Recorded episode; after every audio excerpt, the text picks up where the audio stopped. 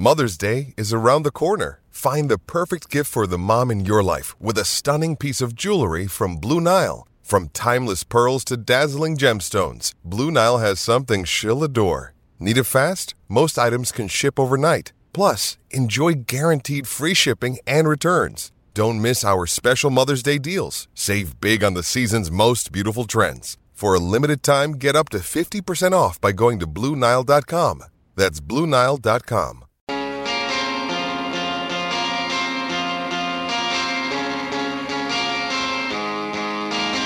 Dwayne's World with Dwayne Russell. Michael Neser has just put right down on 46, so the Hurricanes still 4 for 82, right 47. Wade is sixth. that's after 15 overs, so it's not a big tally game being played in Launceston, so uh, conditions may be a little different, and the pitch may be a little tougher than uh, most that are played on more regularly around the country. Great to have your company wherever you're listening to Dwayne's World. 1300 736 736 is the open line number if you'd like to join us. We'll sneak a call or two in before we head off air. But Steph Miles has been, Stephanie Miles has been good enough to join me in the bunker again at the Australian Open. Thanks to the great people at Kia, the all electric Kia EV6 GT supercar, a pinnacle of engineering. Kia EV6 GT, the most powerful Kia ever crafted. Welcome to you, Steph. Great to have you back. Thanks. It feels like it's been a month already, and yet we're still here. and there's a bit of action in front of you at the moment. I suppose the earlier action was not a surprise to many who have been of the belief that Magda Linette could do some big things here, and she's done some big things. Well, I don't know who those people are exactly, but Right. I have to think that most people would have been pretty shocked by that result. And part of that, I mean, beyond the disparity in ranking and accomplishment, is the fact that Pliskova's game is tailor made for the conditions this year. She hits a hard, flat ball. You know, it's the most effective ball on these courts with these, you know, fluffy tennis balls.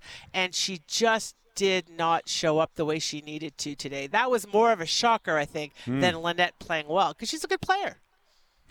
But Sabalenka's playing okay at the moment in front of you. Uh, exactly. I mean, Vekic is it's a little bit similar to a Linette situation, and she's she's playing quite well. But Sabalenka is uh, well, she was my pre-tournament pick, anyways, and nothing that I've seen so far would dissuade me from making a late change in that prediction. Uh, Rybakina Azarenka tomorrow, probably a, later afternoon game, I'd presume. But uh, Azarenka's resurrection has been great. it's it's a great thing, you know, because when back when she was when she was winning her two Australian titles a decade ago, she was uh, I mean, you know, mostly she was she was known for the screeching grunt. She was a little bit cranky. It was sort of hard to sort of get behind her, uh, you know, as a fan.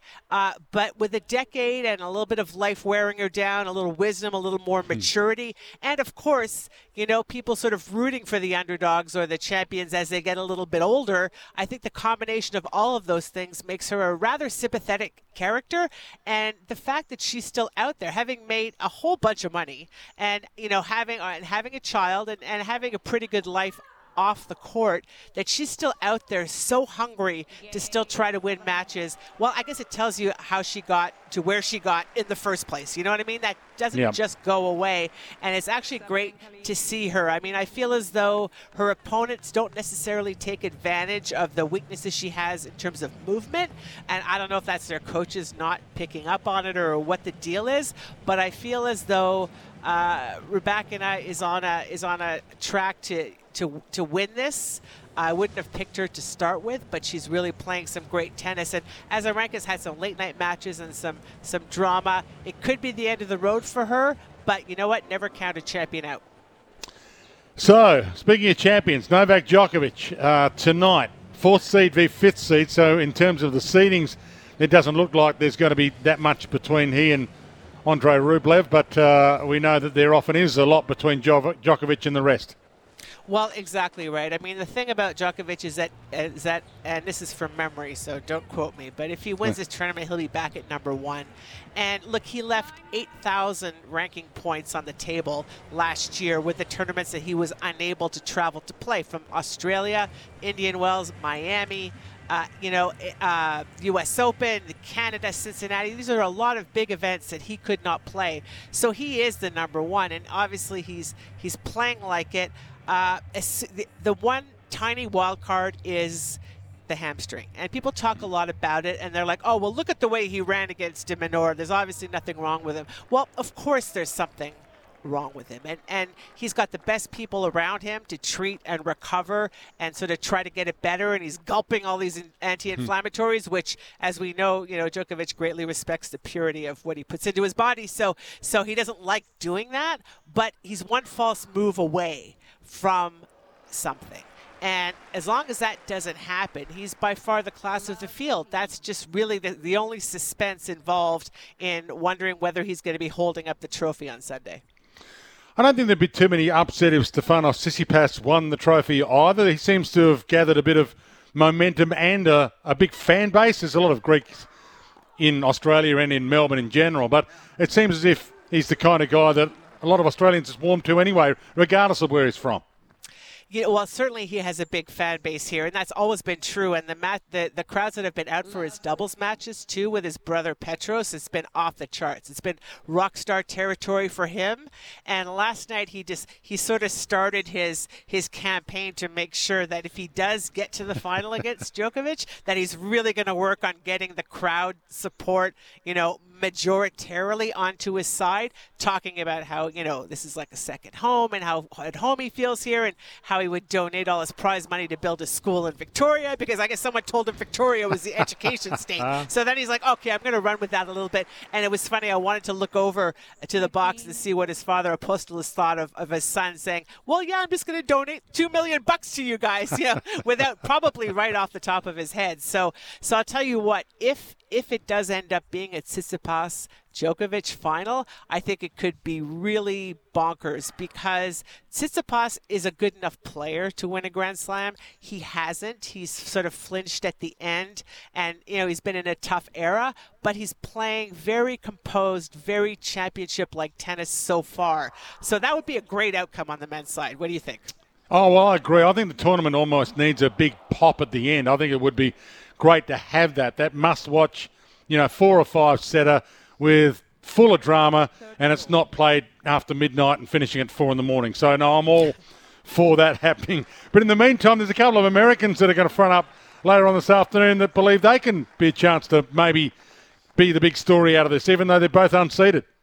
Well, they can believe it if they want to, and, and certainly it's, it's, it's a little bit unfortunate that the American guys have had such a great tournament here because not only has, does a lot of it take place in the middle of the night back at home, but but the uh, the network that carries the Australian Open back in the U.S. is tending to put most of the stuff online, and it's mm. you know it's a little bit hard to find. So that's really too bad. But what's great for the American tennis, and you know in my opinion, they need you know tennis needs to have America, the U.S. back as a market because it's a huge market, you know, with a lot of sway, and so they've got a whole bunch of guys within three four years of each other, uh, and two of them are Ben Shelton, who's come up out of nowhere for those who aren't necessarily necessarily familiar with him, but has huge game and not just stereotypical American serve and forehand game. You know what I mean? He's got an all around game. He likes to come to the net. He serves bombs. He's a strong, big, muscular kid. And right now, he's just full of energy and excitement because this is the first time he's ever even been on a plane outside the U.S., which is crazy, but, yeah. you know, but true. And so, and Tommy Paul is a little bit of a late bloomer. He's in the same generation as uh, Reilly Opelka and um, uh, you know, and a few and Taylor Fritz and guys of that nature. And he had a few things to straighten out and had to get a little bit serious about things. But you know, he, not only is he a good player, but he's fast as lightning. And when you're fast as lightning and you can catch up to a lot of power shots, you can make your opponent make errors. So you know, all of which to say, I don't really care who wins, but but mm. I hmm. really hope that it's just a really good tennis match and that it opens some eyes back at home. So, what has been the biggest story to come from the Open so far? Do you think? Well, it's been a really crazy, strange one, hasn't it? Mm, you know, yeah. I, I think probably probably it's a combination of a lot of sort of smaller stories. I mean, Yeah. earlier on, obviously, it was Andy Murray, uh, and, and you know that still probably makes your top five even now. The second thing is just all of the upsets, especially on the women's side, where this tournament is just wide open to be to be won, and so many players just don't seem to want to grab those opportunities. You know, so so on the women's side, the tournament's a bit attritional, but uh, but certainly, you know every every every Grand Slam has a whole bunch of stories, and Djokovic, his hamstring, his return, the way he's playing, all of those things probably are the the top story that you know that that bests all others. Mostly because it's gonna it's the longest lasting one. It's gonna last the whole two weeks. Yeah, and uh, it's sort of the finite end to it right now is that he might end up getting that Grand Slam to add to his tally, and we can't help, even those that don't like him, admit that he might be the greatest player that's ever played.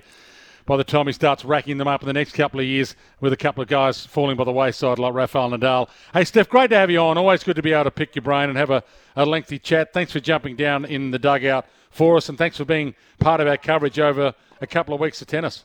Hey, thanks. My pleasure. I mean, meanwhile, Roger Federer is at Paris Fashion Week. You know what I mean? this is this is where we are with men's tennis these days.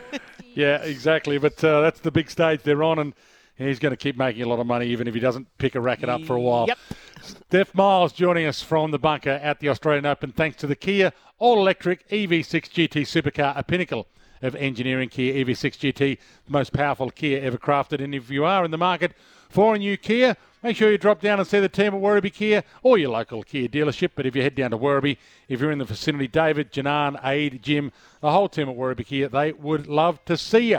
Back to wrap it all up straight after the break. By the way, Sabalenka not far away from wrapping it all up against Vekic. 6-3 and 5-1 in the second set. She leads, even though it does look like Vekic might hold serve and make it 5-2. You with Dwayne's World.